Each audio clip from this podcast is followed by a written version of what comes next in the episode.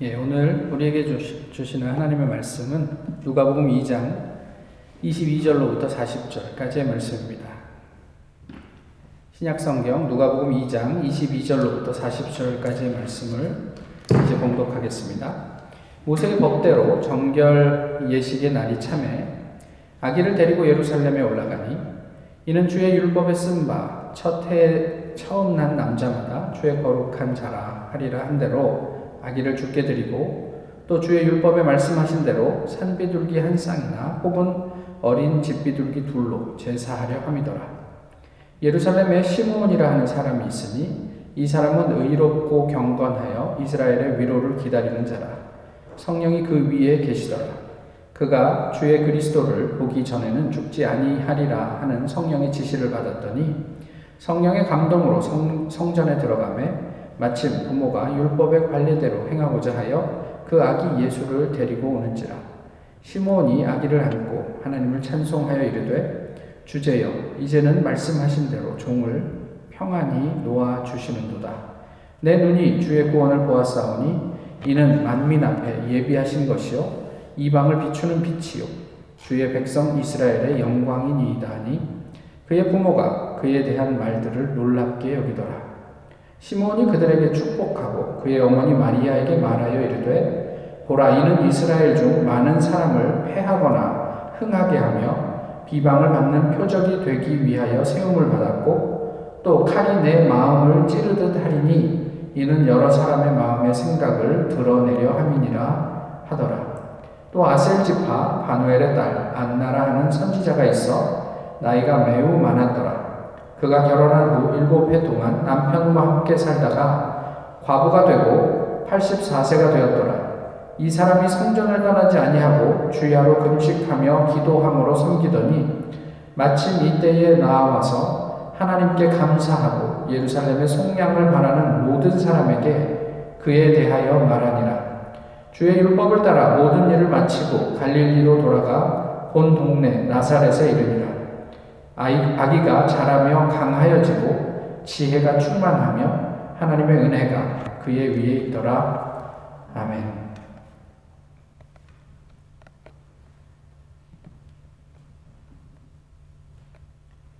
물에 빠진 사람이 기도를 합니다. 아, 하나님, 저 좀 살려주세요. 몇 차례 아, 도움의 손길이 있었습니다만은 하나님의 역사가 이렇게 평범할 수 없다는 생각에 모두 거절했습니다. 결국 빠져 죽었습니다. 그리고 하나님 앞에서 이렇게 불평합니다. 어떻게 제 그 절박한 기도를 하나님 그렇게 묵살하실 수 있습니까? 하나님이 대답합니다. 내가 여러 번 너의 기도를 듣고 도와줄 사람을 보내지 않았냐? 그런데 너는 왜 거절했냐? 혹시 잘 아는 내용이지만 혹시 이것이 우리의 구원의 모습 내지는 어떤 구원의 과정이라면 어떠실 것 같으세요? 내가 기대하고 있는 구원과 하나님께서 마련하신 방법이 다르다면 우리는 어떤 모습으로 하나님 앞에 서게 될까요? 예수님 당시 유대인들, 특히 바리새인들, 또 서기관들로 이제 그, 그 대별되는 종교 지도자들, 그들은 본인의 구원에 대해서는 추호의 의심도 없었습니다. 자신감이 넘쳤고 스스로 자랑스러웠죠. 그래서 어디를 가든지 자신의 믿음을 드러내려고 했습니다. 그리고 매일 매일의 눈으로 사람들을 판단하기에 빨랐고 어, 율법에 위배되는 일이 조금이라도 있으면 가차없이 질책하고 또 가르치기를 주저하지 않았습니다. 이것이 적어도 그들에게는 구원받은 자가 마땅히 감당해야 할 몫이라고 생각했던 것 같아요. 그런데 오늘 본문을 보시면 어, 이에 대한 좀 흥미로운 이야기들이 나온단 말이에요. 무엇이냐면 예수님을 기다리던 시므온과 안나가 한 말이에요. 내 눈이 주의 구원을 보았다. 시몬이 이렇게 이야기했어요. 그리고 안나는 무슨 이야기를 했습니까? 예루살렘의 속량을 바라는 모든 사람에게 그에 대해서 말했다. 자기가 만난 그 아기 예수에 대해서 안나가 이야기를 했다라고 얘기를 하고 있어요. 한번 생각해 보시죠. 이미 구원받은 백성으로 자부하면서 살고 있는 유대인들 사이에서 구원을 갈망하는 사람이 있었다? 이게 좀 이상하지 않아요? 어, 시몬이 말한 구원은 무엇입니까? 어, 유대인뿐만 아니라 이방인을 포괄하는 거예요. 본문 31절, 32절에 그렇게 얘기하고 있죠. 이는 만민 앞에 예비하시는 것이요. 이방을 비추는 빛이요. 주의 백성 이스라엘의 영광이니이다. 만민 앞에 또 이방을 비추는 빛으로 예수 그리스도께서 이 땅에 오셨다라는 것을 선언하고 있단 말이에요. 유대인이 추구하고 있던 구원은요, 그, 그 안에 이방인들은 포함되어 있지 않습니다. 이렇게 보면 결국 유대인들이 생각하고 있었던 구원과 하나님의 계획 사이에는 어떤 다른 그 괴리가 있었다라는 것을 우리가 이제 알 수 있는 거죠. 더 웃지 못할 일은 뭐냐면요. 유대인들 자신도 정작 구원과는 거리가 있는 사람들이었다라는 데 있습니다. 이것은 조금 이따 다시 말씀드리겠지만 어쨌든 자기는 그렇게 구원받았다고 착각하면서 살고 있었어요. 그리고 하나님께서 마련하신 방편을 유대인들은 별로 그렇게 심각하게, 진지하게 받아들이지 않았다라는 거죠. 그렇다면 안나의 구원은 무엇이었습니까? 사실 안나가 속량이라고 표현했지만 그 속량은 어떤 포괄적인 의미에서는 구원과 같은 어, 어, 단어입니다. 그런데 본문은요, 예루살렘의 속량이라고 이야기를 했거든요. 그러면 예루살렘의 속량을 기다리고 있었던, 기대하고 있었던 사람들은 도대체 무엇을 생각을 했던 것일까? 예수님의 사역을 통해서 이렇게 돌아보면은 아마도 어떤 정치적인 해방, 이런 것들을 의미하는 것이 아닌가 싶어요. 그러니까, 어, 사람들이 이 예루살렘이 로마의 압제로부터 벗어날 수 있는 그 시간, 그, 그런 어떤 역사, 이것이 우리가 기다리고 있는 메시아를 통해서 이루어지지 않겠는가라는 것에 대해서 안나는 무슨 이야기를 하냐면 이 아기 예수가 당신들 눈에는 그냥 뭐 그냥 한낱 막 태어난 아기, 아기에 불과하지만 이 예수가 정말 하나님의 뜻, 구원의 어떤 그런 역사 이런 것들을 이루어줄 당사자다, 하나님의 아들이다, 뭐 이런 이야기들을 안나가 사람들에게 했다라는 얘기예요. 이 역시 유대인, 그러니까 사람들이 기대하는 구원과 하나님이 마련하신 구원의 길이 달랐다라는 것을 의미하는 대목입니다.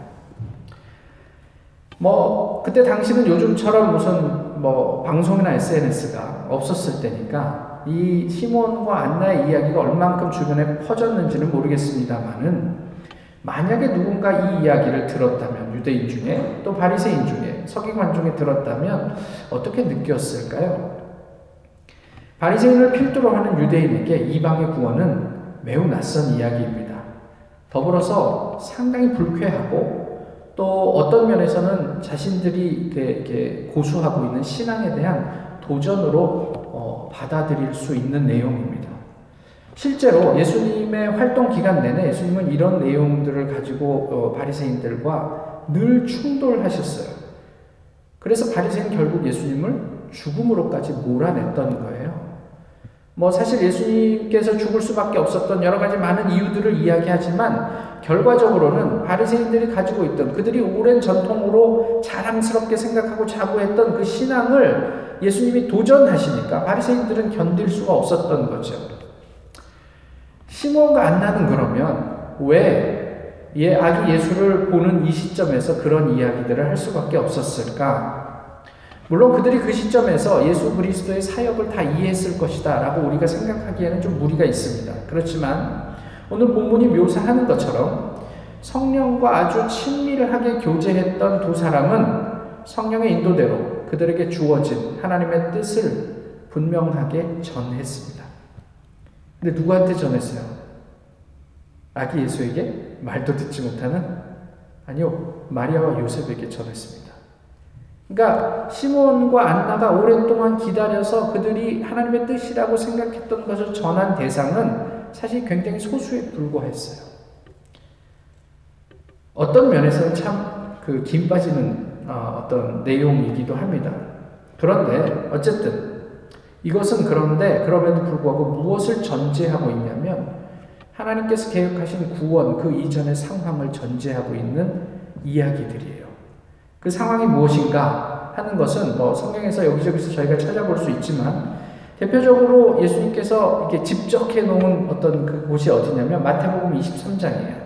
화 있을진저 바리새인들 서기관과 바리새인들이요. 뭐 이런 이야기로 이제 계속되는 내용이죠. 예수님께서는 기고만장한 바리새인들과 종교 지도자들을 거침없이 비판하십니다. 소위 의롭고 거룩하다 자신하는 사람들에게 아니야 그렇지 않아. 너희가 그렇게 거룩하고 의롭지 않아. 라고 하면서 그들을 자극하셨어요.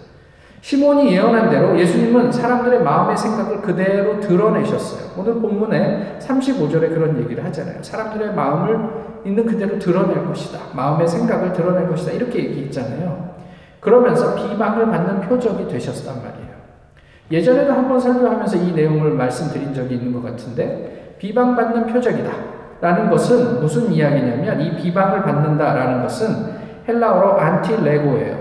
레고가 말하다라는 헬라어잖아요. 로고스의 동사. 그리고 안티는 뭔지 아시죠? 그러니까 예수님께서는 안티레고의 상징이 되실 것이다라고 시몬이 어떤 예언을 한 거예요.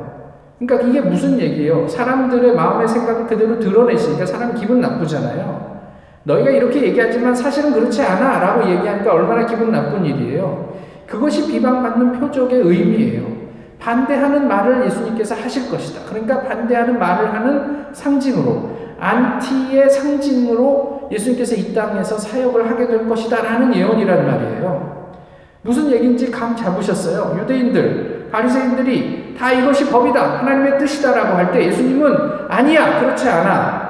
너희가 살아가는 삶의 모습은 그 하나님의 뜻을 전혀 반영하지 못해. 라고 이야기를 하시면서 왜 하필 그렇게 그, 그렇게 남들이 그렇게 가지 않아도 되는 모두가 이해하는데 나 혼자 아니요 라고 하면서 어려운 길을 갈 수밖에 없을까? 그렇지만 그런 어떤 그 사역을 할 수밖에 없는 예수님을 오늘 본문이 이야기를 하고 있는 거죠. 바리새인들이 율법과 구원에 대해서 하는 말을 조목조목 반박하면서 그들이 그렇게 이야기하는 근본적인 의도, 너희의 정치적인 야심, 너의 어떤 어떤 인간적인 욕구 그런 것들이 근저에 깔려서 너희가 겉으로는 이런 말을 하지만 또 그렇게 살고 있지 않는 것은 아니냐라고 어, 반문을 하셨던 거죠. 예수님이 저항하신 안티레고 하신 바리새인과 서기관들의 행태를 그러면서 마태복음 23장에서는 이렇게 이야기를 하고 있습니다. 바리새인들은 어떻게 살았냐면 말만 하고 행하지 않는 사람들이었어요. 예수님의 말씀이에요. 무거운 짐을 묶어서 사람의 어깨에 지우되 자기는 이것을 한 손가락으로도 움직이려 하지 않는다. 이게 바리새인들의 모습이에요. 모든 행위를 사람에게 보이고자 해요. 신앙적인 행위마저도요. 그래서 그들은 경문의 띠를 넓게 합니다. 경문이 뭔지 아세요? 그, 그, 신명기에 보면, 그, 너희 이 말씀을 이마에 붙이고 뭐, 이렇게 손목에 메고 이러잖아요. 그러니까 경문이라는 것은 그 말씀을 집어넣는 조그마한 가죽 이게 함이에요. 그러면 이거를 이마에 고정을 하려면 이게 풀을 붙일 수는 없고 이게 가죽 끈으로 이렇게 묶거든요. 근데 그 경문 경문을 묶는 끈을 얇게 해도 붙어 있는데 일부러 넓게 하는 거예요. 나 이만큼 여기 붙이고 다닌다. 혹시 안 보일까봐 팔에도 그렇다는 거죠. 그 다음에 옷수를 길게 한다고요. 아시지만 이스라엘은 겉옷이 그냥 사각형 천이잖아요. 그리고 가운데 구멍 뚫어서 거기에 목 넣고 판초처럼 그리고 나서 허리 묶으면 그게 옷인 거죠. 각 귀퉁이에 술을 다는데 이게 이 술이 어떤 의미냐면 나는 하나님을 신실하게 믿는 사람이다. 나는 매일 어, 경건 생활을 하는 사람이다라는 것을 나타내는 어떤 그 신앙 고백의 표시인데 이걸 남들 잘 보이게 길게 맨다는 말이에요. 그러니까 신앙생활의 목적 자체가 사람들에게 보이기 때문이니까 경 때문이기 때문에 경문의 띠를 넓히고 옷수를 길게 하고 또 잔치의 윗자리, 회당의 높은 자리, 시장에서 인사받는 것, 사람들에게 선생이라 칭함을 받는 것을 좋아한다 이렇게 얘기를 하셨어요. 하나님하고는 하나도 상관없는 삶을 살고 있다 그러면서 입으로는 기도하고 하나님을 찬양하고 또 어, 성경의 말씀을 이야기하고 있다 이런 이야기를 하고 있는. 말만 많고 행함이 없다. 이렇게 보면 오늘날의 교회 많은 그리스도인들의 삶의 모습도 이와 참 유사하다라는 생각을 지울 수가 없는 것도 사실이에요. 예수님의 질책이 이어집니다. 뭐라고 합니까? 천국 문을 사람들 앞에서 닫고 자신도 들어가지 않고 들어가려는 자도 들어가지 못하게 한다. 바리새인들이 그런 사람이래요. 이게 무슨 소용이 있어요? 하나님을 운운해봐야 천국문을 닫고 자기도 안 들어가고 들어가려고 하는 사람들도 방해하고 못 들어가게 하는 그들이 교인 한 사람을 얻기 위해서 바다와 육지를 두루 다니다가 생기면 너희보다 배나 더 지옥 자식이 되게 한다. 성전으로 맹세하면 괜찮다 그러고 성전의 금으로 맹세하면 지키라고 한다. 돈이 걸리면 목숨 거는 거요, 바리새인들은. 박하와 회향과 근체, 그러니까 집에서 쓰는 조미료, 소금이나 뭐 후추, 뭐 이런 것들의 11조까지 다 챙겨서 드리지만 율법에서 더 중요하다고 얘기하는 긍휼과 믿음과 정의는 저버린다. 겉은 깨끗이 하려고 막 닦는데 그 속에는 정작 탐욕과 방탕으로 가득하다. 너희들은 회칠한 무덤이다. 그럴듯하게 잘 포장된, 가꾸어진, 푸른 잔디로 잘 덮여진 아름다운 무덤이지만 그 속에는 시체가 썩고 있다. 이런 이야기를 하신 거예요.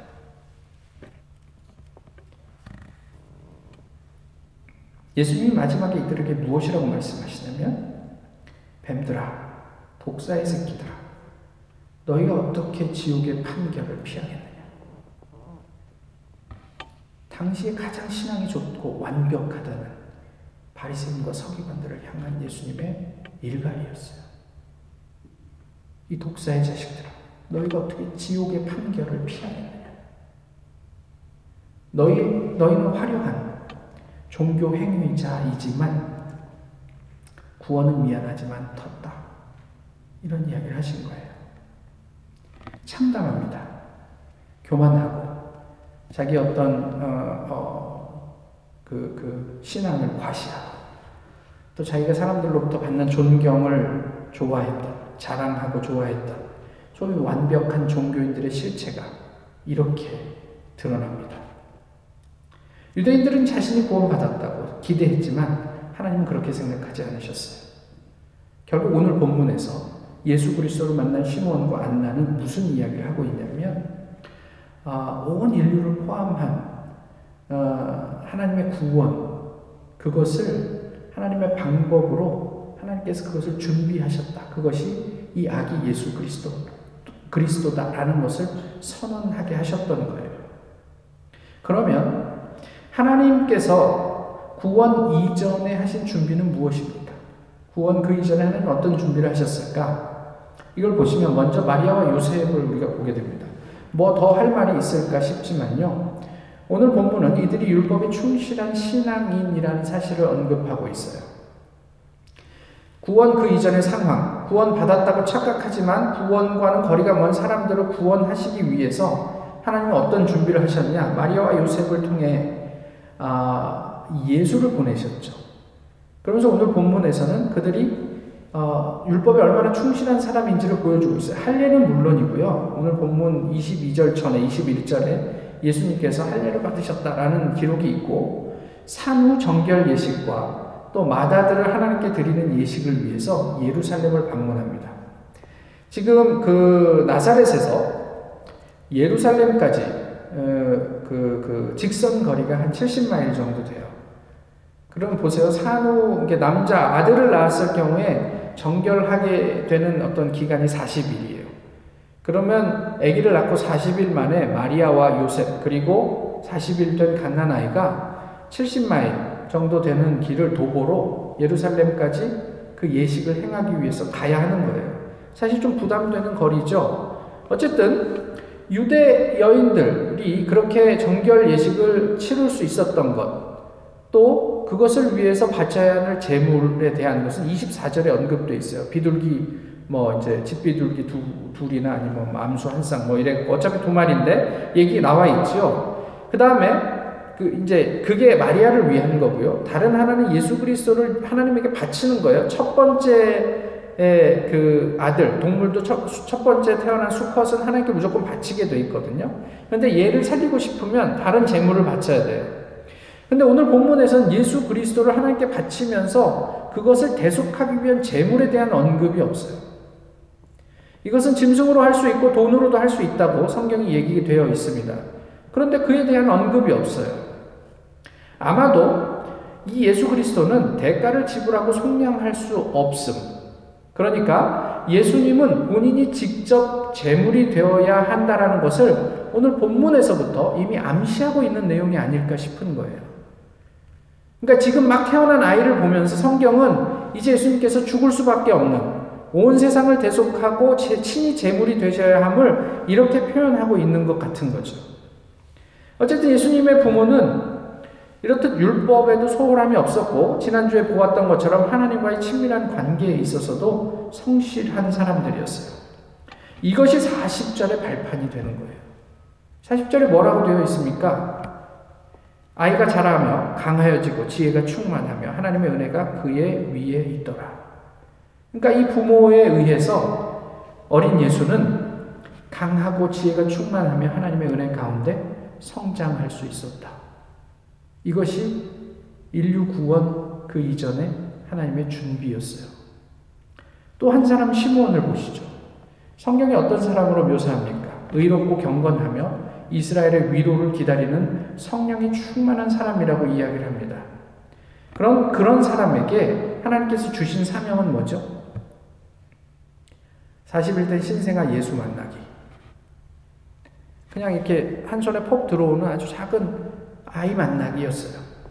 얼마나 기다렸는지 본문은 밝히지 않지만 29절을 통해 그 기간이 상당할 했겠다라는 것을 우리가 좀 알 수 있어요. 뭐라고 돼 있어요? 주제여 이제는 말씀하신 대로 종을 평안히 놓아 주시는도다. 얼마나 기다렸으면 이런 이야기를 하겠어요. 그렇게 기다렸던 아기 예수를 드디어 만났습니다. 뭐 예수님을 만나서 이제 무슨 일을 하는 것도 아니에요. 특별한 체험을 하는 것도 아니에요. 그저 예수님을 만나는 것, 그것이 그에게 주어진 미션이었어요. 이런 허무한 사명이 또 있을까요? 그러나 그의 예언을 듣고 부모는 예수님에 대해서 다시 한번 생각하게 됩니다. 보세요. 저 33절에 그의 부모가 그에 대한 말을, 말들을 놀랍게 여기더라. 근데 그 이전에 목자를 만났을 때 19절에도 보시면 마리아는 이 모든 일을 마음에 새기어 생각하니라 이렇게 이야기를 하고 있어요. 그러니까 이 마리아와 요셉은 어, 이 아이에 대해서 주변 사람들이 하는 말을 허투루 듣지 않았다라는 이야기들을 성경은 계속해서 반복하고 있어요. 이것이 시몬의 미션 사명이었어요. 안나는 어땠어요? 안나는 이렇게 소개하고 있습니다. 결혼 생활을 했는데 7년만 했대요. 그리고는 혼자가 돼서 84세가 되기까지 금식과 기도로 성전에서 섬겼다, 예배했다, 이렇게 얘기를 해요. 한번 생각을 해보세요. 당시에 결혼하는 평균 나이가 몇 살이라고요? 12세, 14세라고 그랬어요. 그죠? 그러면 우리가 맥시멈으로 14세라고 잡고 14세에 안나가 결혼했어요. 그리고 7년 동안 살았어요. 그러면 몇 살에 남편이 죽었어요? 21살에 남편이 죽었고 84세가 되기까지 몇 년을 기도하면서 어, 교회 안에서 섬, 섬겼다고요? 63년을 그냥 기도하며 금식하며 그게 그의 일상이었어요.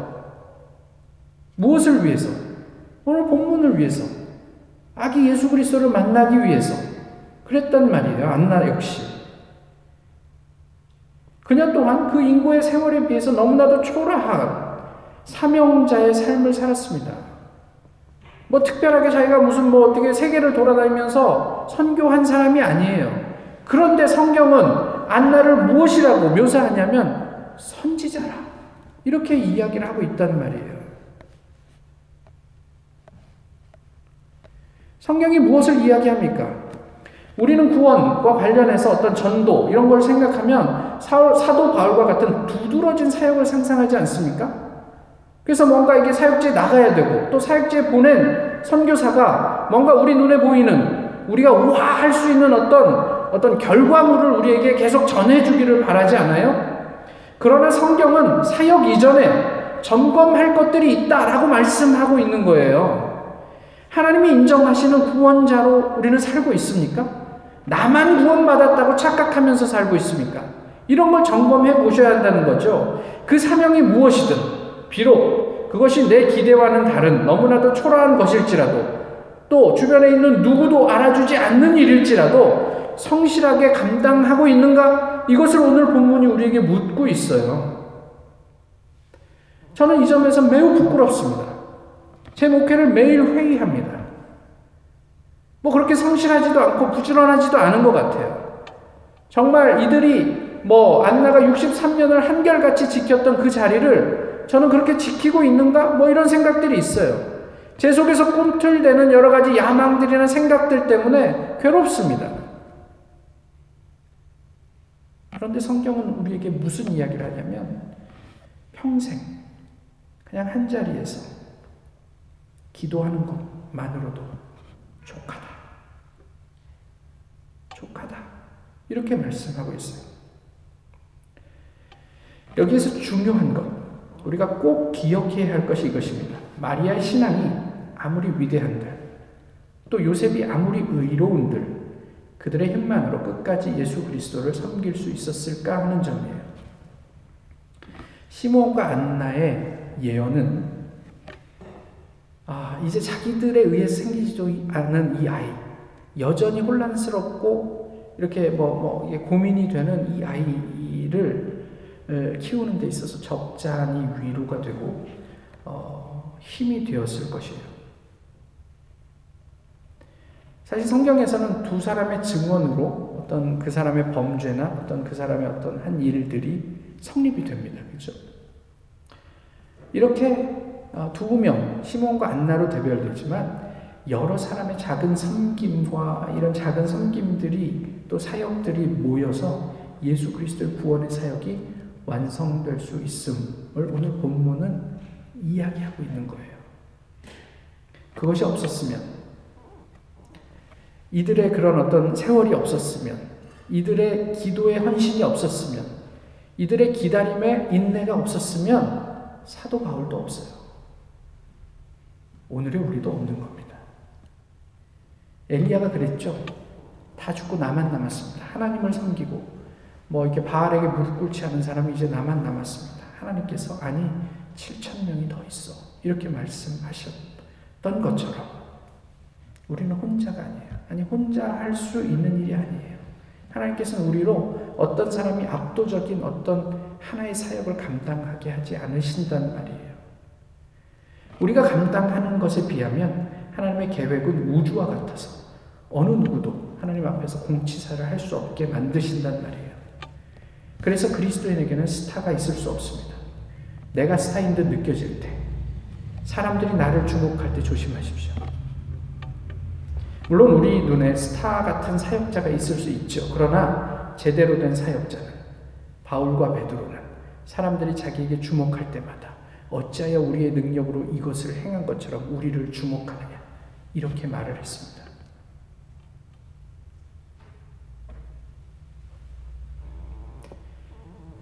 그들은 이제까지 하나님께서 어떤 섭리를 통해 자신들을 그 자리에 또 이 놀라운 일들을 이루셨는지를 잘 기억하고 있었기 때문에 그렇게 이야기할 수 있었어요. 정말 끝으로 예수 그리스도를 주목하십시오. 인간으로 오셨습니다. 할례를 받으셨습니다. 첫 아들로 생후 40일 만에 예루살렘까지의 여정을 감당하셨습니다. 그리고 하나님께 드려졌어요. 물론 부모의 품에 안겨서 자신의 의지와는 무관한 일인 것처럼 보이지만 다른 한편으로는 그런 사소한 물론 유대인들에게는 사소하지 않지만 그런 사소한 그래서 굳이 하지 않아도 되는 하나하나의 하나님 자신이 성실하게 임하셨다는 사실을 통해 무엇을 하나님은 우리에게 말씀하고 있습니까? 하나님이신 예수 그리스도가 할례가 필요해요. 하나님, 하나님이신 예수 그리스도가 하나님에게 바쳐지는 어떤 예식이 따로 필요합니까? 그러나 예수님은 태어나면서부터도 그 사소한 하나하나를 거르지 않으셨어요.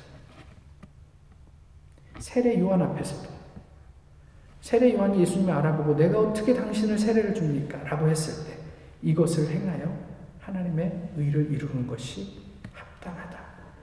그러면서 그 세례를 받으셨단 말이에요. 또 하나, 예수님은 태어날 때는 물론 십자가에 달려 죽는 그 순간까지도 누구도 주목하지 않았어요. 특히 mainstream에 있는 사람들에게는 핍박받고 욕먹고 별것 없는 시골뜨기, 예? 말도 안 되는 어떤 그런 어떤 그, 그 뭐, 선동각, 뭐 이렇게 여겨졌어요. 심지어는 그들을 뭐 그 목숨처럼 사랑했던 제자들조차도 주님께서 마지막 십자가에 달리는 그 순간 다 도망하고 없었습니다. 그 초라함, 그 고독을 인내하는 것이 구원 그 이전에 하나님께서 우리에게 요구하시는 사명은 아닐까요? 구원 그 이전 하나님의 포석을 주의해서 살펴보십시오. 그 하나님의 세밀함과 섬, 섬세함 그리고 반복되는 일상을 성실하게 감당했던 사람들의 헌신이 어우러져서 오늘 우리가 누리는 구원을 매개했습니다. 주중에 어떤 분에게서 이런 메시지가 왔어요. 어려운 시절 교회 사역에 아무 도움도 드리지 못하는 것 같아 죄송합니다. 감사합니다. 그렇게 교회를 생각해 주시고 어, 이렇게 마음 써 주셔서 너무너무 감사합니다. 근데 무엇이 사역이고 사명입니까? 오늘 본문이 무엇을 이야기합니까? 우리 각자의 자리에서 지켜야 할 것, 하나님의 말씀에 충실하는 것이 구원의 사역이고 우리에게 주어진 사명입니다. 우리의 이름을 내는 것이 아니라 하나님께서 오늘 내게 하라고 하신 그것을 하는 것이 교회의 사역이고 하나님의 구원 역사였습니다. 오늘 우리에게 하나님은 무엇을 부탁하고 계십니까? 우리의 평생이 그 자리를 지켜낼 수 있을까요?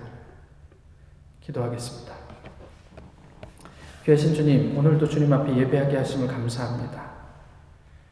하나님께서 우리를 이만큼 사랑해 주시고 또 올 한 해도 이만큼 지켜주셨으며 또한 감사를 드립니다.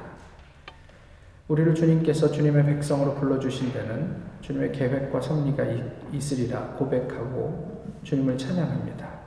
하나님께서 우리에게 맡겨주신 사역, 그것이 우리 눈에 어떻게 보인다 할지라도 우리의 평생이 그 자리를 묵묵히 넉넉하게 지켜내는 인내의 신앙이 될 수 있도록 인도해 주옵소서. 모쪼록 저희의 삶을 통해 하나님의 놀라운 구원의 역사에 작은 부분이 채워질 수 있게 되기를 소망합니다. 우리를 극률히 여기시고 하나님의 기쁨이 되는 주님의 백성으로 인도해 주시옵소서. 예수 그리스도 이름으로 기도하옵나이다. 찬송가 120장 함께 부르시겠습니다.